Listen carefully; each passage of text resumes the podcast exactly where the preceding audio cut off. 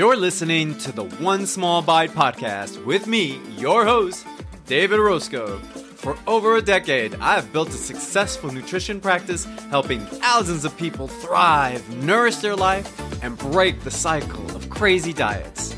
We will take one small bite at a time to transform your health and develop a positive relationship to food. So let's chop the diet mentality, fuel your body, and nourish your soul. Okay, are you ready?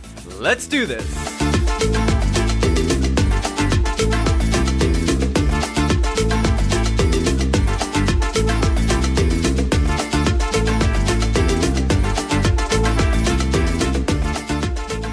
Hey, what's up, folks? Welcome to the One Small Bite podcast. I'm your host. It's me, David Orozco, registered dietitian nutritionist, certified intuitive eating counselor, and we're back with a series on stress. And today we're going to talk about how stress is playing games with your joints, your back, and mobility.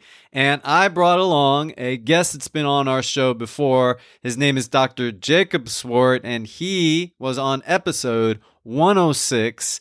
And today he's going to tell us about that connection, pun intended, between stress and your joint and back health. A little background on him Jacob is the owner of Athletes Potential here in Atlanta, and he has a doctoral degree in physical therapy from Ohio University. He is also a certified strength and conditioning specialist. He's also a CrossFit level one coach. And uh, Jacob is also been working with men and women in the United States Air Force, current and former NFL players, U.S. Olympics, multiple collegiate sports CEOs, and desk jockeys alike. I love that he says that. You know, when I was doing the research for this episode, I couldn't stop thinking about a client that I was working with recently. He came to me because he wanted to get rid of his belly fat. He was just worried. He was worried that he was going to develop diabetes and he was worried that he was going to get unhealthy. So we looked at his diet, we looked at his fitness, we looked at his sleep, and guess what, folks? Everything was great. Let's talk a little bit about his nutrition. He was eating quote unquote all the right foods. He was eating very healthy. He was eating enough. He had a good mix of foods. His fitness was really on top. I'll get to that in a minute. And then his sleep, great. He's improving a lot of his sleep. I've worked with him before. And so let I focus back into the, the fitness. He was going to Orangetheory three or four times a week. He was doing spin three times a week. He was doing lifting sometimes up to four days a week. He's 53 years old. I was like, man, you're working out more than me. You've got the lifestyle of a 30 year old. You're doing fantastic. Stop blaming yourself. You know me, folks. I'm anti diet, non diet, weight inclusive approach. I was thinking, uh uh-uh. uh, leave your weight where it is. The sacrifice of trying to get your weight down is going to actually be worse. So, how do we get to his pain? Because that's the other thing that he was dealing with. He wanted to get rid of his belly fat, but he was thinking that the belly fat had something to do with the pain in his leg.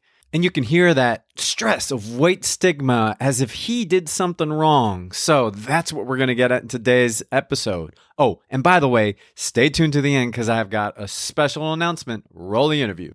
Hey, what's up, Jacob? Welcome back to the One Small Bite podcast. Man, I'd love for our listeners to get to know you a little bit. If they haven't heard our previous episode, why don't you start there? Give them a little background about yourself. So, like, you know, my name's Jacob, uh, Jacob Swartz. I'm a, I own Athletes Potential in uh, Decatur. Uh, we're a out of network physical therapy practice where um, I mean, the, the short answer is like I help people who are in pain get out of pain, right? and I help them perform better for throughout a lifespan. Like uh, so we have, uh, so we're out of network and we're out of network on purpose. We don't accept insurance because I promise you, your insurance, uh, if you're listening to this, like your insurance is not in your best interest. Uh, it is for like catastrophic type care, 100%. I get that. Like, you know, I'm about to have a, or my wife is about to have a baby. We're 100% using our insurance with that, right? Uh, but when it comes to like physical therapy, or when it comes to some of these, uh, like same thing with like dietetics as well, nutrition, uh, it can be very frustrating on both the provider and oh my god insurance is the bane of my existence brother totally totally so like yeah. you know we're all strength coaches and fit or former uh, high end high level athletes who got frustrated with somebody sitting behind a computer screen in Nebraska telling us how to treat our patients, right? so uh, and and and we got tired of documenting in such a way, or like treating patients in such a way that was just purely a justification for um, insurance reimbursement. So uh, that's why we're out of network. But essentially, like if you come to our clinic, we've got we don't have a bunch of like silly machines. We have two squat racks and a bunch of kettlebells. And yeah. uh, and, and I saw it firsthand. So yeah, so true. Yeah. Uh, clean and simple simple on purpose too. Like if all I did, like if I had a bunch of hyper specialized equipment and made you do all these like really peculiar movements that you couldn't do on your own or have this equipment to do on your own, like I'm not doing, we're not doing anybody any good, right? So mm. um, it works out really well that we keep our our system simple and we really think of ourselves almost more as like consultants for your uh, your physical health and well being, right? Versus yeah. uh, like traditional physical therapy. Like we don't even have physical therapy in our name, and that's on purpose. So um, yeah, yeah, yeah, yeah. You have potential, and and that's one of the reasons why I really got hooked into your practice because you know you're not just checking the boxes on insurance and yeah. performance, which is the key of, of of what you're getting people to do. You're not just getting them to heal; you're getting them beyond that healing, and that is improving their performance. Totally. Yeah, yeah, I think like man, for sure. Because like, and here's another thing that's frustrating with insurance. They don't give a damn about what your about your performance. They really don't. They'd be like, yeah. okay, your knee can bend 150 degrees. Uh, you have a four out of five plus strength, whatever that means, right? And then mm-hmm. Uh, cool, you can walk. Like they just want bare minimum function from you, right? right. And people don't right. want to perform at a bare minimum level, uh, and we right. make people get to get the opportunity to perform at a high level. Like uh, we work with, and also understand that that high level is relative, right? So um, whether that's working with some of the like a top five NFL draft pick, an Olympic level barbell athlete, a professional soccer player, or your weekend warrior, or your very first or your very first 5K that you're training for, or uh, you're just yeah. looking for the motive. You're tired of being in pain and you want to get better and you want to get out of pain, but don't know where to start. Like, yeah, uh, these are all like your performance is is relative to who you are, and we're not just and we're not and it's not pretentious, um, but we are very we're we're skilled enough to know or to be able to uh, scale needs and necessities and and and uh, techniques to fit a wide range of uh, athletic performance. I think that that brings me to what I've asked you to come here for, man. I, you know, we talked about this offline, and I thought this was a great segue into, you know, reaching that person's potential we're talking today about stress and the amount of stress that we're dealing with in our lives. We are in this post pandemic world. We have situations like what's going on in Uvalde. We have the yeah. Roe v. Wade and whatever political side of the fence that you're on, and the stressors that come from that. We're looming into a recession if heck we're not in it already. Yeah. Um, we're seeing interest rates go up and we're seeing the political divide dividing more. Anyway, yeah. we're seeing a lot of these stressors that are so constant and nagging in our lives. We talked a little bit offline talking about uh, an example of how you see stress play out in your practice. Thinking about running, I think you were talking about somebody who's a runner, right? Talk to right. me a little bit about how stress affects our bodies, especially our backs and joints. Yeah, man. So stress is especially chronic stress. I think people need to understand that there's a difference between like pressure and stress, right?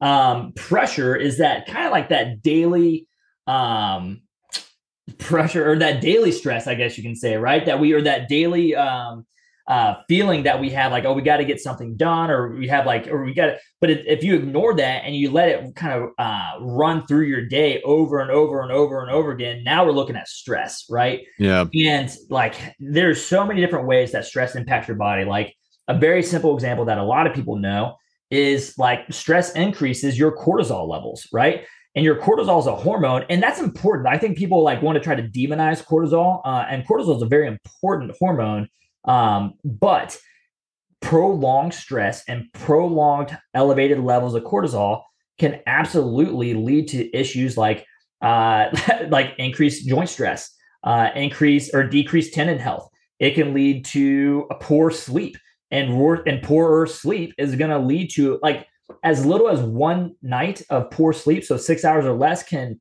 almost can more than twofold your perception of pain, which is a really interesting Ooh, thing. that's an about. interesting point. Yeah. Okay. It's your perception of pain, right? So, because pain is not, pain is so much more than tissue damage. And that's something that has been getting more and more light shown on it over the past, over the most recent years, where it used to be like, oh, you're in pain, there must be something wrong. Like, uh, oh, you're in pain, there needs to be something that there's, there must be something that needs fixed and what we're understanding more and more and more is that there's this whole biopsychosocial aspect of pain that's so much deeper and more prevalent than just a mechanical um, uh, defect, right? Yeah. Like, which is why if we look at an MRI and we and we send off ten people, ten healthy people to get an MRI, and they none of them have knee pain, there's a pretty strong likelihood that six or more of them are going to come back with a torn meniscus in their knee or degenerative joint disease or something that pops up on their MRI that's going to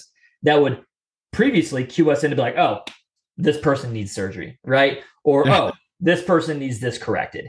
And it's just not the case. And a lot of times, stress is a big indicator of that because it's or a big uh, not indicator, but a big uh, contributor to pain because it can increase not only like decrease tendon health, joint health, but it can increase your perception of pain, which is not diminishing the fact that you are in pain because like regardless of it's perceived or or or uh because of an injury right? Like you are still in pain right? Yeah. Uh, yeah yeah, so yeah. Like, whether it's feeling the fact. Yeah whether it's perception or not you're still in pain. 100% yeah, yeah. and we got to figure out why right? Right. Um but it, and i see this play out in the clinic all the time especially like we deal with a lot of people who are pretty on top of all the all the issues that are going on in the world, like they they do have pain, right? So then they come in and uh, we work with a lot of high performers as well. So I'll never forget. I had this one teacher come in, and she was she's a big time runner, right? And she uses running to alleviate her stress, right? Mm-hmm. And that's an important thing. Like uh, exercise is so much more than aesthetics. Like exercise is so good for mental health, which is really important for what's going on in, in like everything that's going on in today's world, right? and our bodies are super resilient. So this wasn't something that happened with this woman like right out of the gates. All of a sudden, she had back pain, right? This was something that had been building and building and building, and eventually, and our bodies are resilient, so they could handle the stress of like everyday life plus the stress of exercise, right? Yeah, yeah. Make, there's no mistake about it. Stress is exercise to our body. Um, our body can't decipher between the stress of uh, oh, I'm going off on a run, right, for exercise and for my mental health versus I'm trying to run away from a tiger, right? Like there's mm-hmm. different, like uh, it's it's stress on the body at the end of the day. But yeah. uh, this woman, she came in very, uh, you know, on top of having a stressful job, um, she also like had like other stresses going on in her life. Anyway, she was coming in for back pain, right? And we are going through some of the the initial eval portion of what we do, and I had her laying on her stomach, and I was taking a look, and just watching her breathe you could see her erectors. So the erectors are this big uh, muscle group that run down the the spine or like on each side of your back. Like so you have your mm-hmm. spine right in the middle of your back. Mm-hmm. It's the mm-hmm. big muscles that run across the like uh, right around the spine there. So on both sides, okay. on the left and right side.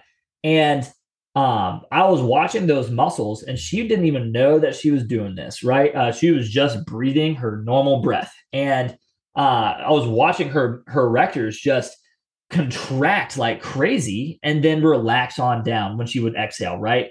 And then contract like crazy and then relax on down. So it was like with every breath, she was she was uh, contracting her erectors because her erectors were constantly in this fight or flight type of uh, phase that she was in, right? Mm. And like this this hyper this hyper aware state. Anyway, lo and behold, guess what she complained about all the time was back tightness, right?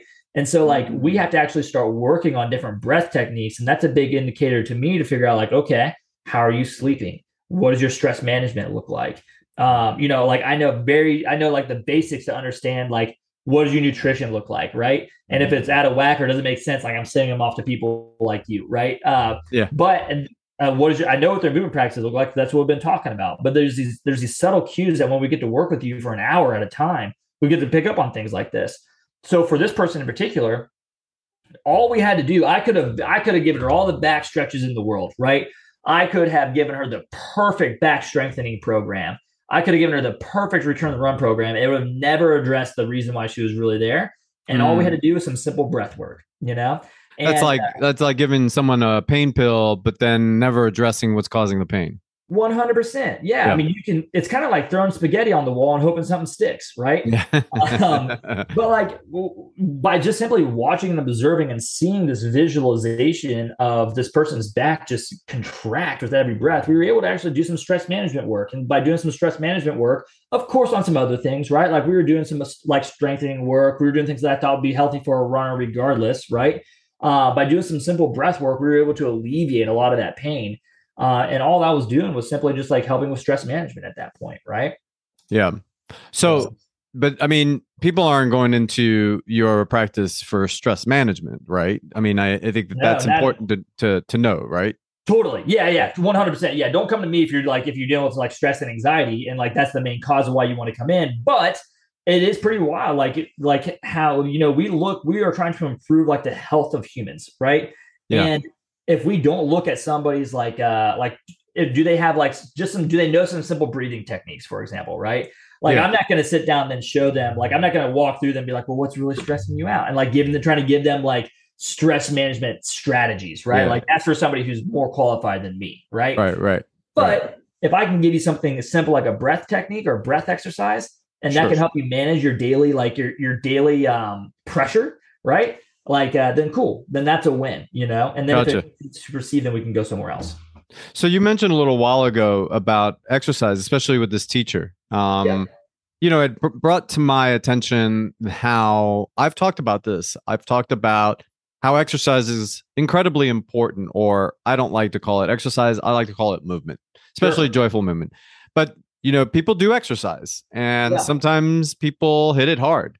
Yeah, They'll do different classes or they'll go for really long runs or they'll train for half or marathons, full marathons or triathlons or whatever, right?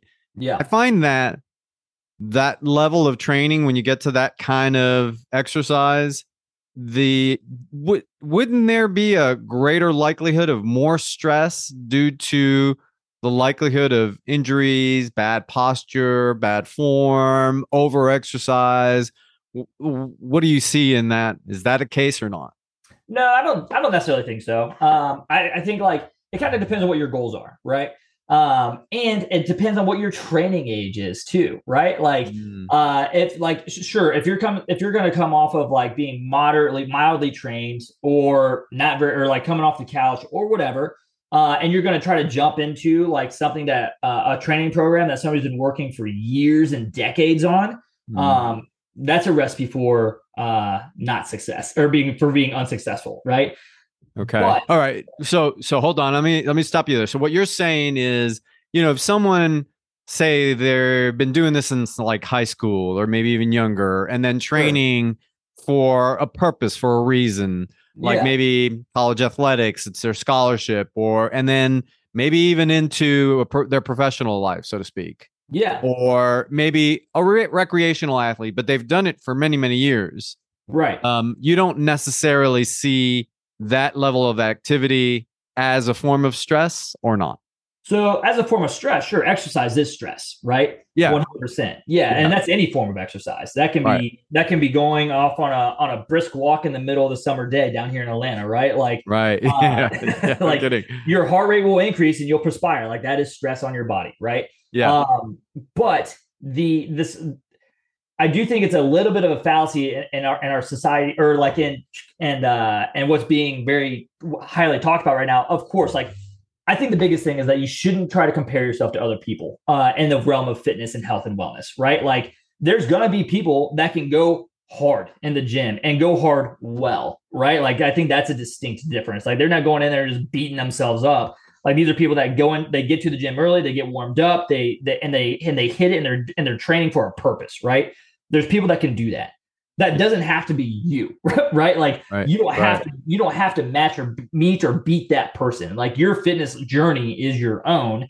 Uh, it's just where are you at along that journey. So uh, if if it's if for you, if you're using it predominantly for like uh, like mental health, or if you're using fitness as a way to uh, be better at your job, right? Or you're using fitness as a way to be a better parent, or just not, or just to like be able to battle the stresses that day that your day to day life has.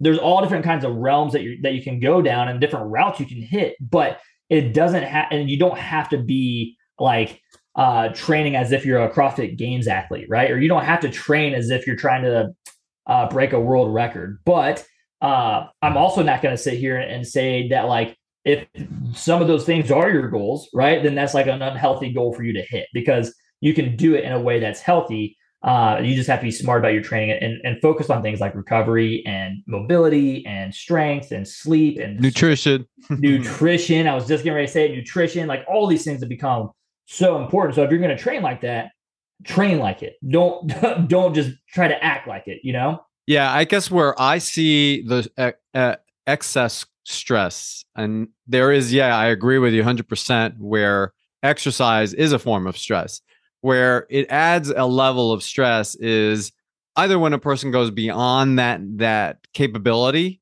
totally or when they try to manipulate especially their diet i get a lot of people that will tend to of course restrict avoid something, not eat something, be on some kind of their variation of some form of diet. Like I'm a pescatarian or I'm a flexitarian or I'm plant based or I'm keto yeah. Or I'm intermittent fasting or they'll some kind of carbohydrate reduction because everybody's still scared of carbohydrates.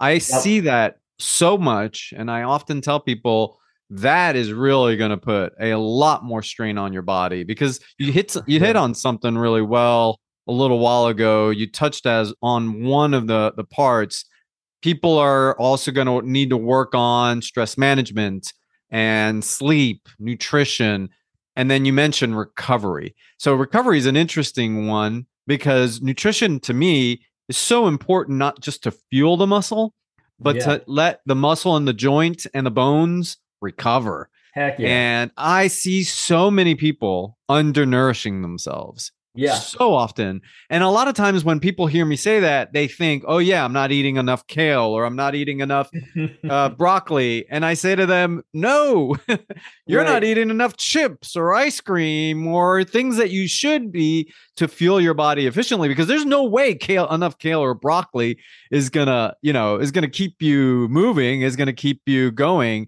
to me there is a there's a certain point where uh that level of exercise they're just gonna hit a wall sometime soon you know totally. yeah, yeah. And, and, i'm not ta- and i'm not talking about just like the athlete i'm talking like your your client that you just talked about a little while ago the teacher you yeah. know i'm i'm talking about that i've got clients who, who are teachers who are you know and come in uh, you know, complaining about their nutrition or I'm gaining weight. And I'm like, that's because you're not eating. Dude, one hundred percent. You know, it's interesting. I'm trying to find it right now while, while you're talking. Like, uh, there's this graph that I have. Um, the animal that they list as a 25 to one ratio from their epinephrine to norepinephrine. So their fight versus fight and flight versus rest and digest, right? Yeah. Is the rabbit. And the rabbit is 25 to one from their epinephrine and norepinephrine. So they're always wow. in this like fight or flight, like super stressed out. And think about a rabbit, it makes sense, right? They're jittery, they're they're all over the place. They're like they're and they're also like small, like they're easy prey. So like they're, they're, they're like always stressed out and jumping around, right? Yeah. Um, versus a uh versus a lion. And a lion's epinephrine to norepinephrine ratio is one to one, right? Oh. So they have the ability to get after it when they need to better than any other animal out there, right? Okay but they also rest, recover, uh, digest. Like they they hit this they they hit this relaxation state better than any other animal out there too. Right. Yeah. And yeah, I got. I, I see the image of a lion in the Serengeti laying on top of uh, one of those big African trees. You know, yeah. branch just like couched out with its paw hanging off the branch. yeah, but then they see an antelope and they can go into straight kill mode, right? Yeah. Like yeah. Uh, so like that, not that we need to be lions, right? But that's kind of like the example that I always get. That's kind of like I'll tell people all the time, like be a lion. You know, like uh, you don't need to like don't let life get you into this situation where you're always stressed out about every little thing and you're constantly like bouncing and jumping from from one stressful environment to the next or one task to the next and like breathe relax. Let's give you some like simple stress management strategies. If we need if you need more uh deeper level of help than that like we got plenty of people we can send you to. But understand that your ability to rest and to recover drastically improves your ability to perform when you need it.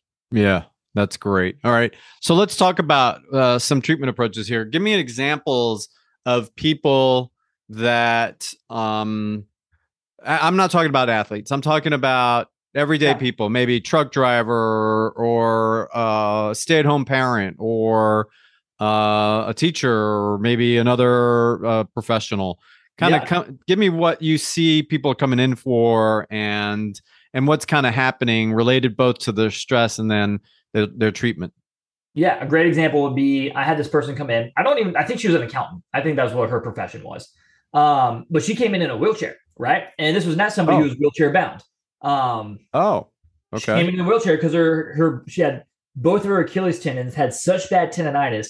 Um, I mean, it was a tendinopathy at this point; it was chronic. Um, but they uh she'd had all the MRIs in the world. She had all the imaging done. She and like there was no tear. There was no reason for her to be in such bad pain that she couldn't walk. Right? Oh, wait a minute. So she had no tear. She didn't have like an Achilles tendon tear or Uh, or just like a- sprain or super inflamed, essentially, is what they were, and, and super Wow. high pain level, right? Uh, so yeah, no tear, no strain, no uh, nothing, right? Like just a tendinopathy, uh, and uh, okay. and so talking with this person, she was a she was a CPA, not just an accountant, but she was a CPA for like this.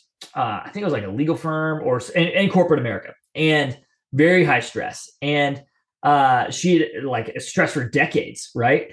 And she eventually like she didn't have good stress management techniques. She didn't like uh she would just like kind of let the world like and not a weird way, like not like a boohoo me type of way, but like kind of beat her down, right? Like she let stress just like constantly like be involved in her life, right? And by the time she got to me, again, like I said, uh, not wheelchair bound, but she had her husband push her around in a wheelchair because it hurt so bad for her to walk, right? Mm. And by simply and like it took us a minute for me to figure out, like you know, because you can't. You, very rarely are you going to be able to get down to like the deep levels of like what's of like the inner workings of somebody's daily life on visit one, right? Like that's Yeah. a that's you have to earn the right and the trust to be able to have those type of conversations. Mhm. Um, but eventually we figured out that she had all these different stressors in her life and that she wasn't sleeping. So uh, her homework, if you will, like her program was I needed her to do five minutes of a of a four, seven, eight breathing pattern for me. So like a parasympathetic breathing pattern. So these really long exhales actually upregulate your parasympathetic system or nervous system, which is your like your rest and digest part of your nervous system, right? So we did that's all we did was this four, seven, eight breathing pattern for five minutes. She needed to do that. Like inhale for four, hold for seven, exhale for eight, right? And lo and behold, in those five minutes, she would get really sleepy and she would fall asleep. And like we made it a goal, like I don't care if you're asleep. Uh, I mean, ideally, I'd like you to, but we're going to start off with like I need you to get, be in bed. Now she had the flexibility to do this part, but I need you to be in bed and be trying to sleep for ten hours. Ten hours is what I need you to be at. Wow. And- wa- Wait, why 10 hours? The National Sleep Foundation and NIH all talk about between seven to nine. Why 10? Yeah. Well, so 10 hours for her was because I knew she was just going to lay there. Right. And just laying in bed is not the Oh. same thing as being asleep. That is not the same. You can't go to bed at 12 to wake up at 8 and think that you got eight hours of sleep. You're probably getting at best seven hours and, tw- and seven and a half hours. Right. Um, Okay. and so like, uh, and I wanted to make sure she got enough like full sleep cycles because as we go through our different our sleep cycles, it's interesting. It's not like uh, every sleep cycle is not the same. So when you go through your different stages of sleep, your last one being like your deep sleep phase cycle Yeah. or phase, you spend more and more time. It's it's back end heavy, right? Uh, Right. you spend more and more time in that deeper phase of sleep of your of your whole sleep cycle that you go through. The more you, the longer you're asleep, right? So Right. if you're only asleep for three hours and you make it through one sleep cycle, well, Yeah. you didn't spend that much time in deep sleep. So that's why we can't just take like a three hour nap and, and, and be like, okay, I'm good for the rest of the day. Right. Yeah. Um, that's why you have to go through these different sleep cycles or these, uh, that's why you have to go through a prolonged period of sleep. Anyway, I wanted to make sure she was getting those deep sleep cycles because that's when you're actually going to recover. That's when your body ha- goes Mhm. through and like recovers, repairs, allows you to do things the next day. Right. Mhm, mhm. It's not the superficial stuff. Um, so that's all we did was I needed her to lay in bed for 10 hours and do five minutes, which is what we started off with, of a four, seven, eight breathing pattern.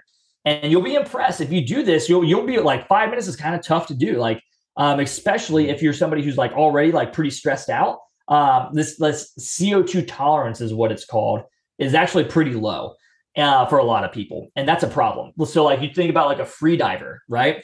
A free diver can't be very can't be super stressed out and then expect to be able to go down deep into the water, right? Like so. But talk to me a little bit about what you mean about CO2 tolerance. What does that really actually mean? That that'd be really interesting for our listeners to understand. Yeah. So CO2 tolerance. So our so when we breathe, it's actually predominantly driven by a buildup of carbon dioxide, which is the byproduct of our body kind of like moving, right, or kind of being alive. Like uh, we we inhale uh, oxygen and we exhale carbon dioxide, right? Mm-hmm. So that ox that carbon dioxide CO two uh, is actually the driver for breath. So if you go underwater and you and you're holding your breath and, and you're trying to see who can hold the breath the longest, it's typically not going to be a lack of oxygen that brings you up uh, brings you up to the water. It's a it's an increase of this of this carbon dioxide, which is why you like uh because it's very it's very acidic, right? Our body tightly regulates pH levels, so mm-hmm. it'll actually uh, so it'll make you like kind of freak out, and you'll go and you'll go up and like take that big breath in and start neutralizing your pH levels a little bit. Yeah, man. Let me let me geek out with you a little bit here because I love that you're bringing this up. I didn't. I, we didn't even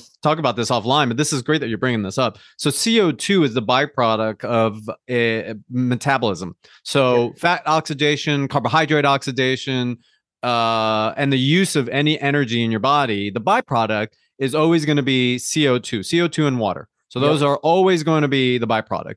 And the two organs in the body that recycle or detoxify us from that are the lungs and the kidneys. Yep. So this is why the heart is such at risk for a CO2 buildup or for the lack of enough mo- mobility and recovery and yeah. energy utilization because the greater the likelihood you have more of this you also have a buildup not only of the CO2, but you also have a buildup of acid in your body, in your blood. Totally. Hydrogen ions build up, man. It's crazy. Right, right, right, right, right. So I love that you're saying this. And this is one of the things a lot of people that do keto diet don't realize. Mm, you know, yeah. when you burn that amount of fat, there is nowhere near the capacity that your body has to break that down. So you have to build or make a lot of ketones. And yep. so therefore your body goes into a very acidic state. So your lungs and your kidneys are so overworked. yep, totally. 100%. So overworked. Yeah. And so I'm glad that you're bringing this up because a lot of people don't realize that this is what I mean a little while ago about the excess level of stress. You know, so yeah. when we are when we see people who are in heavy bodies or when they want to lose weight, I tell people, wait, you know, let's let's really think about that. Because while at first you may think that's a great idea, what we end up doing is putting our bodies in a prolonged uh hyper sense of uh threat and and and awareness where at first the weight loss may sound like a great idea, but then later on it, by you know a few years or something, your body's going to remember that, and it's going to go, "Oh crap, here yeah. I go again, man. I'm, I'm going to lose weight again." And this is you know this is a starvation mode, and therefore maybe acid builds up, or you know, and then it just creates, like you said a little while ago, that cortisol, which floods more glucose and fat yeah. into the blood. It's this cycle that just is never ending and always extreme. Too, right? Yeah, yeah, yeah. yeah. It's, and it builds off of itself, and it's crazy. Right. Right. Yeah. Right. Right. Right. One hundred. So, so I love that you, but but CO two tolerance. Sorry, I, I interrupted. No, you, you got it. Yeah. But CO two tolerance is a little different, though. Talk to me a little bit about that. So CO two tolerance is going to be like your, your it's your body's ability to tolerate those elevated CO two levels, right? Okay. So like uh, when people are constantly so check this out, like or monitor yourself on this. Next time you're reading your emails, um, see if you're breathing. see like see see see what, see uh, what your ah. breath pattern really looks like, right? That's really really good chances yeah. are you've been holding your breath for a long time. You didn't even realize it, right? Uh, so then you start throwing in like exercise that's going to again increase the energy systems and energy demands that you're doing, right? You actually don't have the tolerance because you're already in this like acidic state, not truly acidic, but like uh, elevated acidic state because we're constantly like we take like these really like short breaths, right? Or like take these uh really like uh like if I tell you to take a big breath in or take a nice long breath, what I see people do right? Like they take like a really long like inhale and then a quick exhale when really should probably be the opposite, right? Yeah. Um, and all you got to do to see like the example of like how CO2 drives your breath is uh, don't do this on your own, please. But like, do like research it and and, uh, and like look and look up videos. But like, there's actually it's very dangerous. It's a technique that freedivers will use all the time, but you got to be careful with it. Where they'll like hyperventilate themselves almost before they uh, before they go into the water, which will de- which will get rid of all of their CO two, right? And so mm-hmm. they're getting about a bunch of CO two, so they're getting like this almost like basic state, if you will. And then they go into the water so they can have a bigger, uh, they have more of a of play for their CO two levels to rise, right? Mm. The issue is though, like that is our driver for breath and something else that needs to breathe or that needs O2 is your brain, right? So your mm-hmm. brain's going to recognize that it has decreased oxygen. And what does our brain do when we have decreased oxygen? Think about the UFC or MMA. Mm-hmm. Pass out, right? Pass out, yeah, choke yeah. out, yeah, yeah. So a lot of free divers, like not a lot of free divers, but a lot of people who do this technique and that and aren't like trained to know like what their like limits are, right? Like they will actually pass out underwater because they weren't cued to breathe because they blew because their CO2 levels were so or tolerance was so high because they're they had decreased all of their CO2 that they had, right? Or not all of it, but like they they had blown out a lot, They'd hyperventilated, hyperventilated, so they had gotten all their CO2 out of there. Anyway, um, so I got this image of a person, a client of ours, at their desk checking an email or maybe uh, trying to get a project done or something yep. for a client, and yep they're maybe holding their breath too much. Either that, or they're just taking like really short breaths, like or taking really short breaths, right? Yeah. And so they're so what's happening is that they're building a, a good amount of acid that the body then has to try to work out. Totally. Talk to me about how that's affecting muscles and joints and stuff. So, what you'll typically see. Um, so, I, I, think I'd be. Uh, I don't want to blow too much smoke, right? Like that's definitely never my. Uh, that's definitely never. Pun my, intended. yeah. Right. Yeah. So, like, I, I won't. Want, I don't want to talk too much out of my lane as it gets into like the like the, the metabolic process of how that will affect like you, the actual like joints themselves or the muscles themselves. I may I may not be the best person to talk to on that. You may want to talk to like an exercise physiologist who studies that, right? Um, but what I can say is when you do that this is this is a, something that was very um, eye opening to me, and it's all that goes all the way back to my college days. Actually, when I was working with a sports psychologist, uh, in this phase of these short breaths, right? Like that is very much think about a rabbit. Again, going back to that rabbit versus lion, right? When you think about a rabbit, what type of breaths do you imagine a rabbit taking? Uh, short, fast, short, fast, rapid breaths, right? Right. And so, uh, so when we are taking these short, fast, rapid breaths, we are increasing our sympathetic nervous system when we do that. Right. fight, actually, fight, fight, flight. Exactly. Fight or flight. And there's actually like a, a, really interesting breath technique called fire breathing that you can actually manipulate and use to like actually uh, warm your system up. Uh, it's it's wild. Like there's if you look up this there's this video on YouTube of this guy like doing like Wim Hof breathing and mm-hmm. uh, he's increasing his now it's YouTube video, so take it for what it's will or for what it will. But um, I mean, he's sitting in snow, and the snow's like melting around him because he's increasing his core body temperature so much by simply doing some of this breath technique. Um, so it's yeah, wild, man. right? Yeah. Uh, so, let's not do that. yeah, don't go sit in snow, but you can yeah. like you can manipulate your breath to increase your sympathetic nervous system all the time, right? Right. Um, a lot of athletes will use it as a warm up, and a lot of athletes will use it when they cool down. Now, the issue with that is you're is you're using that same breath technique almost and in a simple reading an email type of situation. So you're always in this stress environment.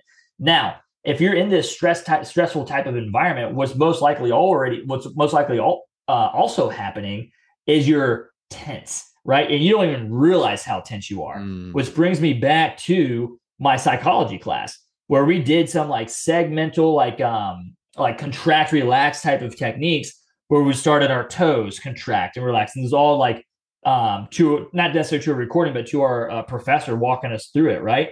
And it was amazing to me at how tense I was just sitting there, you know? And uh and like when you, and when you mm. contract and you relax, you realize like, oh man, I was really tight. Like if you're listening to this driving, like try it. Like squeeze your traps as hard as you can, like your your muscles right your neck, raise your shoulders up by your ears as much as you can, and then relax them and you'll realize like oh my gosh i was really tight my and really tense in my shoulders there and that mm-hmm. chronic tension can lead to perceived tightness and that perceived tightness can lead to you not working through a full range of motion that not working through a full range of motion can lead to uh, pain and dis- and uh, dysfunction in the joints themselves because our joints are healthy when they have strength and a full and they can work through a full range of motion mm. and so like mm.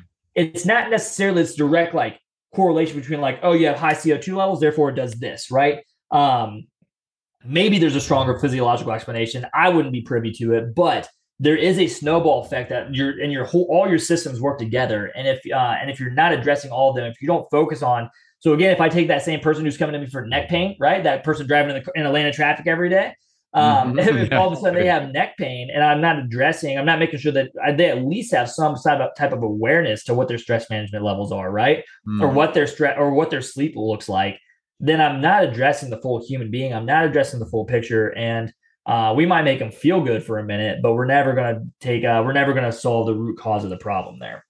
Well, I want to touch on, just want to back up on something. I want to touch on a couple of things that you said because I thought, oh man, I like that he's saying that in my last episode or a couple episodes ago, I talked about how to get back to sleep when you wake up in the middle of the night. And I love that you talked about the 478, that yeah. breathing, that four inhale, seven hold, eight exhale, and repeat. Love that you're talking about that because that's one of the exercises, one of the approaches that I recommend to help people yeah. fall back to sleep. Another one that I use is visualization. And look, mm-hmm. folks, I know that I'm a registered dietitian nutritionist, and I know that Jacob is a physical therapist. And we definitely are staying in our lanes. But I love what you're saying here because we definitely have different modalities that we need to throw in from time to time totally. because we can see the effects that it's having down the road. And so sleep to me is definitely one of them. So I love you talked about that. So anyway, the breathing, the visualization, and then you also mentioned that tighten and relax. Actually yeah. talked about a three second um, uh, contract and a three second release from feet to face. Yeah. In right. the middle of the night. So when you when you did this with your shoulders, when you tightened your traps, that's yeah. actually something that I often will tell clients to do to try to help them fall back to sleep. You know, when you're having a little bit of trouble, you wake up at that two, three, or four in the morning uh, yeah. situation. I often tell them, you know, try any one of these things that yeah. that can help you fall back to sleep.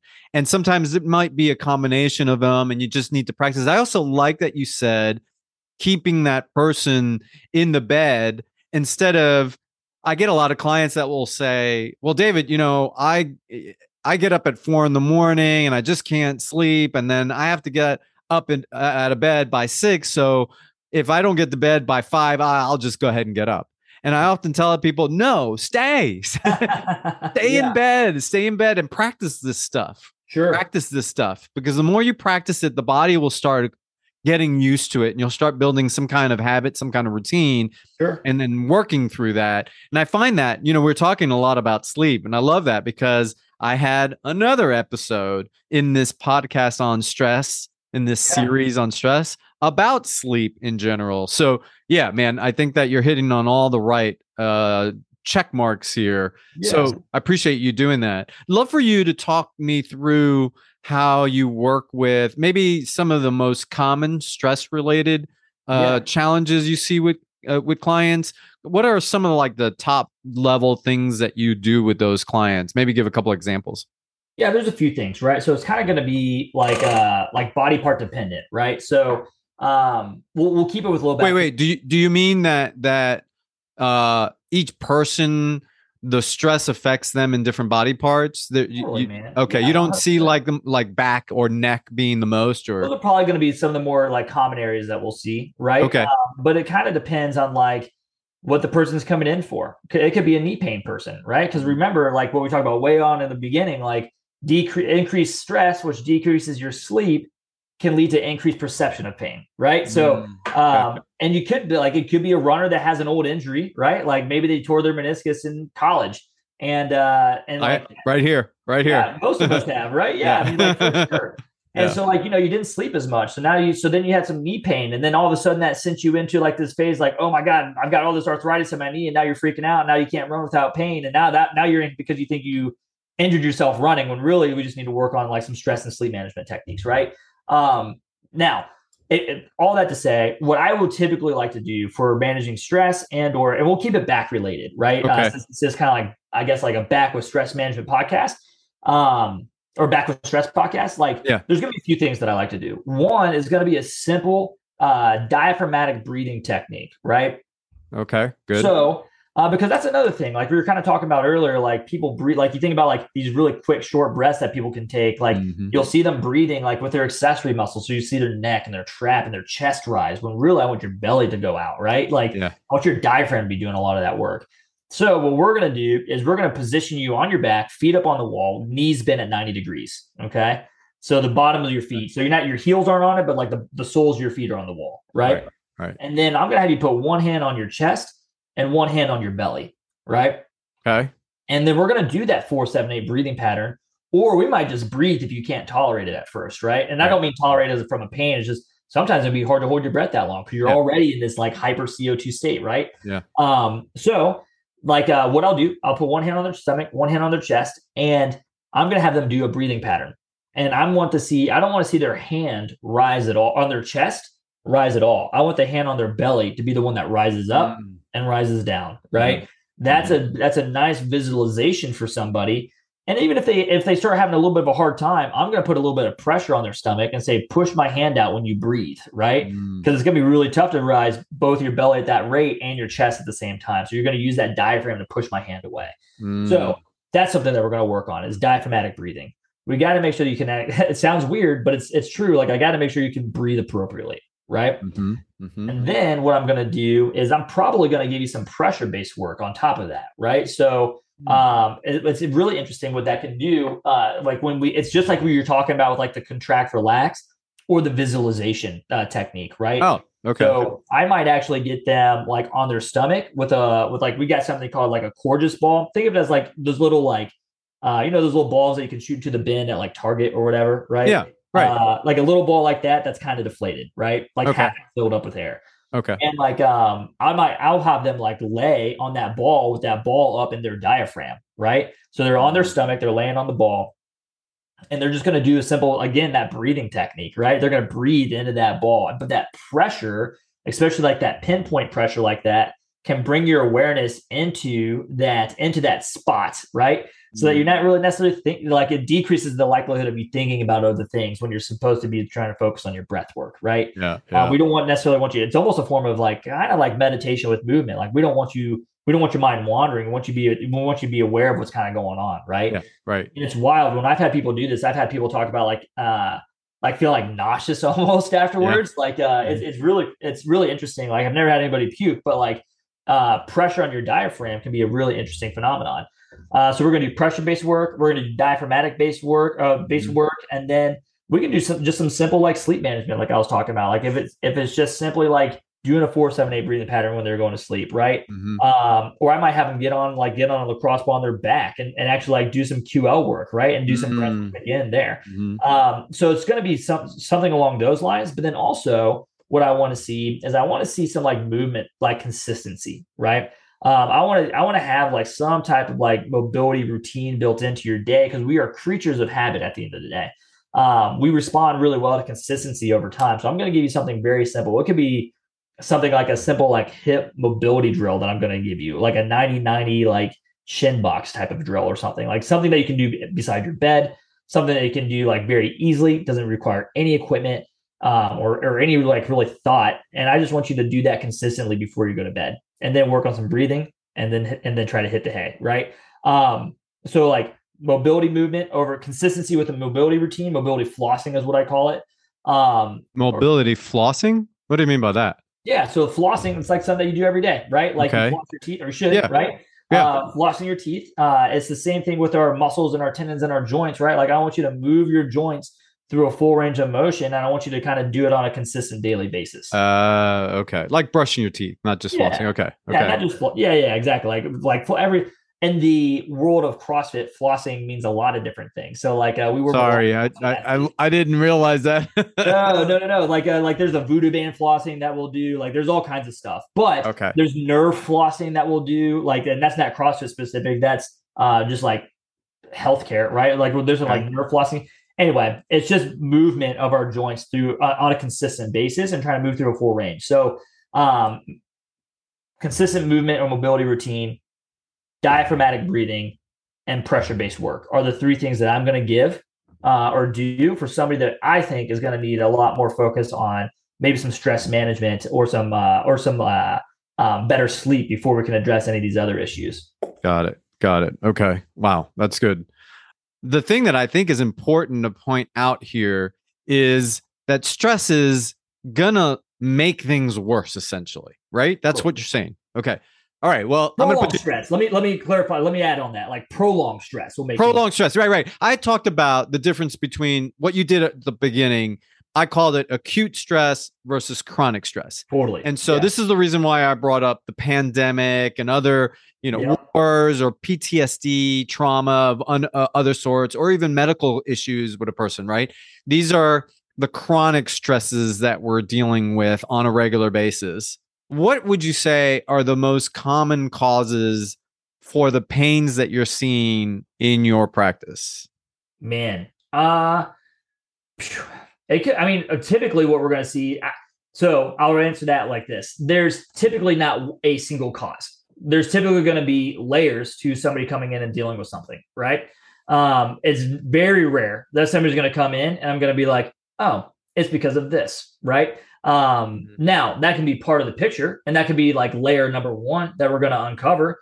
Uh, but more, but try to try to put human compartmentalize humans into a single thing like that or a single like uh, diagnosis is myopic, and it's just not mm. how humans operate.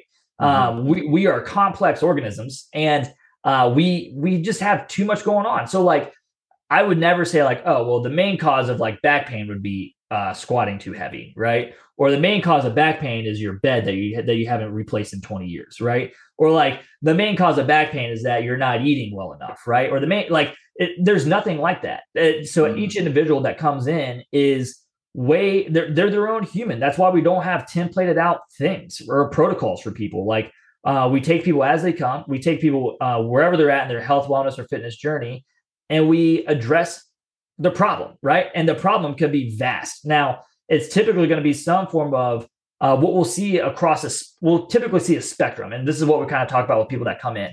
Uh, it's called the I3 model. I wish I coined this. I did not. Uh, this comes from Kelly Starrett. But uh, injuries happen on a spectrum, right? It's not like all of a sudden, boom, you're injured. Uh, what's going to happen is you're going to first have an incomplete mechanics, right? These incomplete mechanics are normal, right? Uh, it's not like they're like super like it's it's not like a oh man you don't have as much dorsiflexion on your or you don't have as much rotation in your hip as you should uh you're gonna die right like uh like it's that's that's very simple minded but uh incomplete mechanics over a period of time especially when you start throwing in other things as we go as we go through life like a pandemic or stress or now you have this or you have a kid who's sick so you're never sleeping right like these incomplete mechanics can turn into an incident. And an incident mm-hmm. is where we're going to have like these are where it's like, man, my knee, I, you know, I notice a little bit of knee pain when I'm getting when I'm warming up for my squats, but then as I kind of get going, like I'm okay, right? Mm-hmm. Or if you're an athlete listening to this, you've had an incident plenty of times where like uh, maybe you're getting ready for track and your hamstrings are super tight, but once you get going, you're you're okay, right? Mm-hmm. And then you, you can still perform at the level you need to, but uh, you notice something's wrong, right? that gets if that continues to get ignored and like and life continues to hammer down on you then like yeah that's going to lead to an injury that's going to lead to like now it's not your hamstring that's strained now you have a tear right um, or yeah now it's not that you just simply have a tight ql but now you actually herniated the disc right um, it, it's these things that can start to happen and it's typically going to accumulate for various reasons and we got to figure out what they are right um, mm. it's not going to be as simple as like oh you have a you herniated your disc because you bent oh, you bent forward too many times. Like that was a thought process for a while, and it's a very frustrating one because like that's not accurate. Um, there's there's multiple things that led to that, and so that's probably the best way I can answer it. Is that I don't want to sound like I'm kind of walking around the issue. Like there's definitely like uh like certain things where if I could say like yeah, I mean if you're gonna run, like you look at the the injury rate per um person who's a runner, that's the highest at any other sport out there, including sports like CrossFit, right? So like um, oh wait, really? Running has a higher level of injury? Really? Yeah, injury rate per person. Yeah, if you if you look at the data on on runners, like they have the highest injury rate compared to any other sport out there.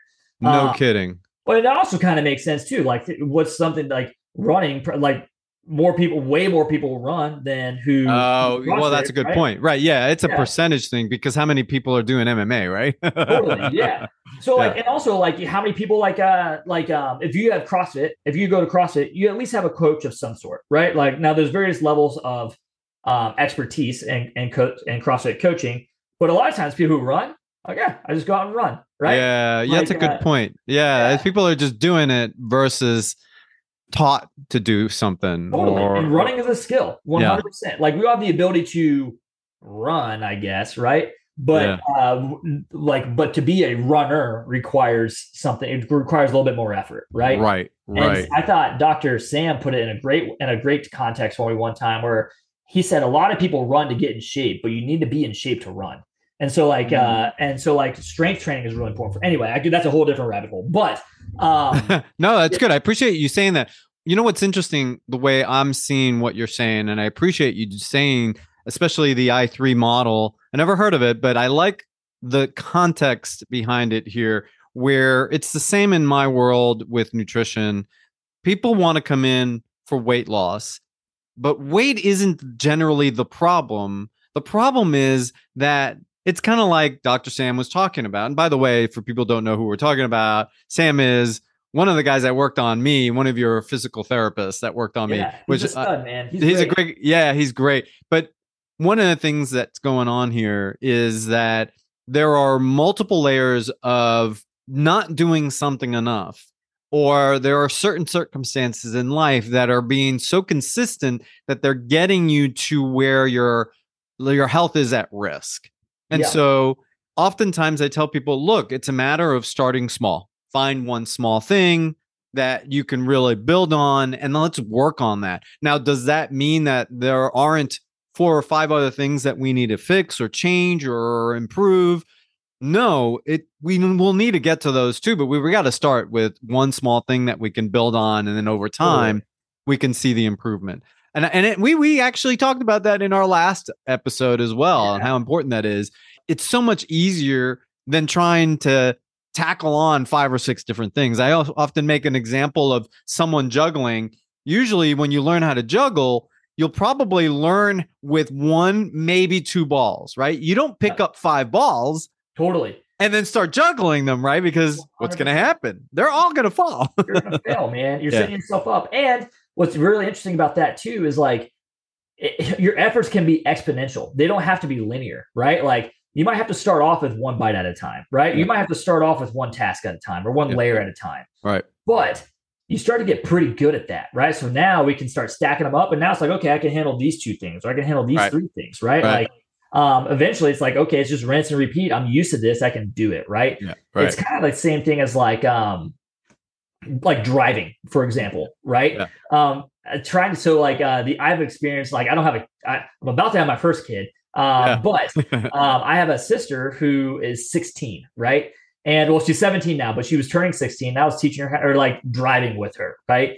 And like we had to take it very like task by task by task, right? Yeah. Like uh, versus if I go out and drive on 285, like there's 17,000 different things that we're all processing, right? yeah. Right. Some better than others, but Yeah. uh, like but like you have the capacity and the threshold to be able to process and do more things once you've stacked these efforts on top of each other so it's not like and that's something that I, i'm sure you have the same conversation it doesn't have to be one foot in front of the other like every single time right yeah. but we're also not sprinting every single day either right we're also Yeah. not hitting our one rep max every single time Yeah. sometimes it's just showing up and doing the thing that is Yeah. important so uh, it's kind of that same mentality when we're trying to like when we're trying to work through an injury or working on some weight loss or some better or some better uh, eating habits Appreciate it, man. Appreciate it. All right. So let's talk a little bit about maybe uh, some small takeaways or some call to actions that you think you can get people to start working on to help out with uh, more specifically stress and their joint issues.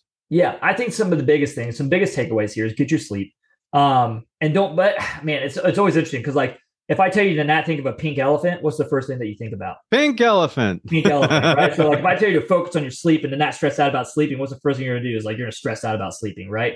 So, but like it is important. Sleep is important. So if you have a hard time sleeping, there are experts and there are specialists out there who can help you with that. That is a number one thing to do. um, because we've talked about it at nauseum at this point, but sleep is important. Another thing that I'd recommend that you do is actually have some type of breath work practice. Uh, this is really, really important, not just for like like chronic stress, but acute stress management as well.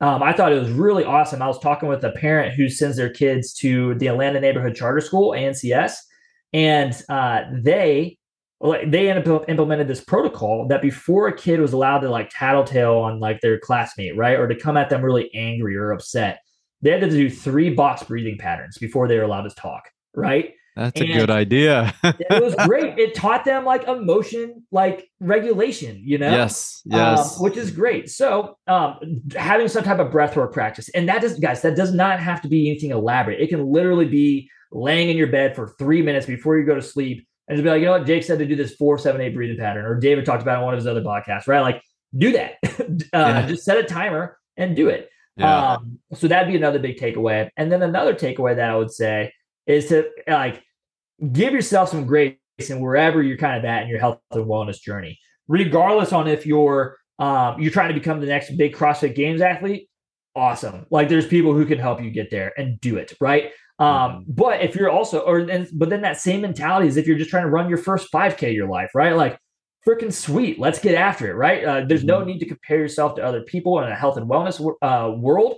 Um, the health and wellness and, and, fitness realm is there to make you like it's there to improve your day. It should be the best part of your day. And if you're consistently using uh, exercise as a form of control uh, to kind of help like uh, get, like if you don't feel like you have a lot of like control in your life and using exercise, or I see this a lot like uh, in nutrition as well, using food and exercise as a way to like kind of almost like punish yourself that's the wrong place to be. You should be celebrating movement. You, that's why you should be exercising to achieve better goals. So um, that'd be my biggest takeaways. Um, but cool. yeah.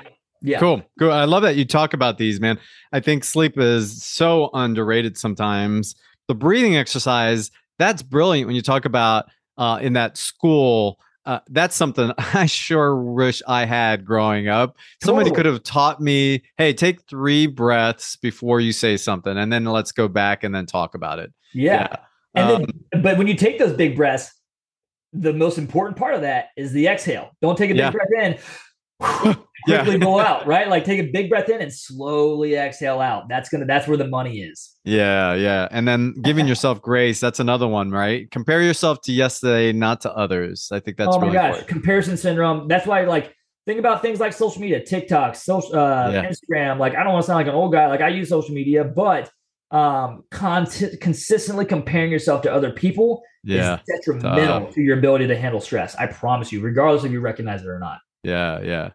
All right. Well, this is just great info. Jacob, I really appreciate you giving people a great insight into stress, the way it works with the body, the way it really manifests in direct ways that we don't realize. I appreciate all of this knowledge. What I'd love for you to do right now is let everybody know where they can find you. Yeah. So, you know, like if you're interested in like working with us, like it's really simple. Just type in athletespotential.com fill out a contact request form. Claire's going to give you a phone call. She's an incredible human being herself. She'll be able to answer any questions you may have. I love it. I love it. Cool. Yeah. I'll put that in my show notes as well. Perfect. Jacob, man, I appreciate you being with us today and uh, great uh, information. Uh, look forward to having you on again soon sometime.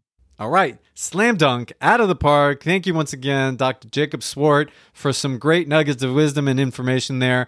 I know lots of people are going to start on some of them. All right. And now for our special announcement. We are starting our very first community. It's called the Orozco Nutrition on community. This is for people who want to build a positive relationship, a secure relationship with food and their body so that they can live fully and enjoy life.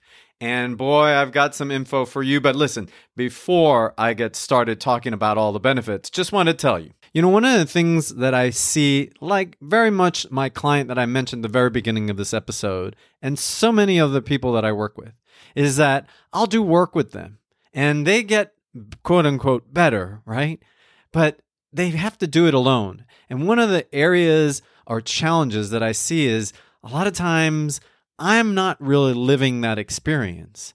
And I feel like they're all alone out there and they've they express that it's like i don't know anybody else i don't know if i can do it with someone i don't know i feel like it's all me and this is the reason why we are building the new On community.